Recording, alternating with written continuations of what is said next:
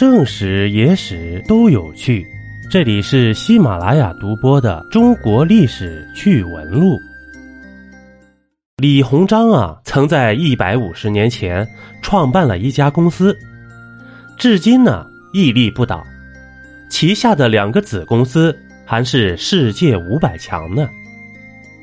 清末重臣李鸿章的大名啊，想必大家都知道。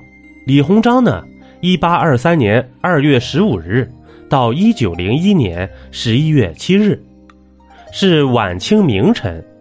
洋务运动的主要领导人之一，世人啊多称他为李中堂，因在家里行二，故民间又称他为李二先生。日本首相伊藤博文视他为大清帝国唯一有能耐可和世界列强一争长短之人。德国海军大臣科纳德称其为东方匹兹曼。慈禧太后呢？视他为再造炎黄之人。这李鸿章的一生啊，经历可谓十分丰富了。对于他的功过呢，我们暂且不谈，这可不是一句话两句话就能够说清楚的。但是啊，不可否认的是，这李鸿章的能力还是十分强的，也难怪慈禧作为一国之主都如此盛誉，尤其是在开展洋务运动这件事情上。李鸿章在历史上留下了光彩的一笔。鸦片战争爆发以后啊，李鸿章、张之洞等人深知中国已和世界拉开了很大的距离，于是他们决定引进学习西方先进科学技术，希望能够挽救大清的命运。这轰轰烈烈的洋务运动啊，就此拉开了序幕。在洋务运动期间。李鸿章开创了中国近代许多各领域的第一，例如创建了中国近代第一支现代化海军北洋水师，第一个机械制造局等等。在洋务运动的前期啊，主要在军工方面发展，经过十余年的努力，在军工方面取得了不小的成绩，尤其是北洋水师，号称亚洲第一啊。这时呢，李鸿章又把目光放到了民生方面，先后创办了一系列现代化企业，涉及了多个领域。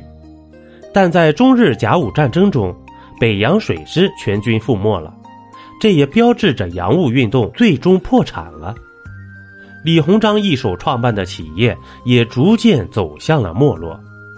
但是啊，有一个企业至今仍保留了下来。而且还融入我们日常生活中，那就是啊，李鸿章在一八七三年一月创办的中国近代第一家民企轮船招商局。招商局在那个动荡的环境下仍屹立不倒，堪称奇迹。在中国改革开放以后啊，轮船招商局相继创办了招商银行和平安保险。时至今日呢，他们已融入我们的日常生活中，且这招商银行、平安保险发展迅猛，在二零一七年的财富世界五百强排行榜中，招商银行排在第二百一十六名，而平安保险呢排在第三十九名。这两个大公司啊，您都合作过吗？咱们再讲一个关于李鸿章的轶事典故吧。一八九六年。李鸿章访问英国，实际上是访问的美国。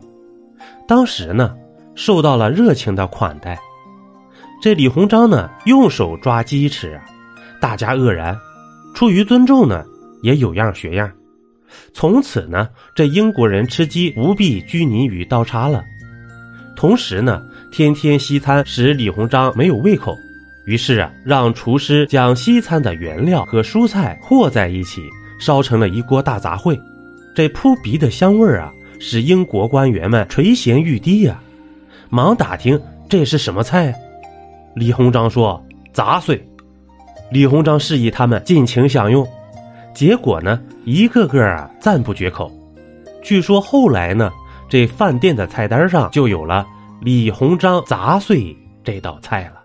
一杯故事，一口酒，这里是历史绞肉机。我是金刚经，本集播完，感谢收听订阅，咱们下集呀不见不散。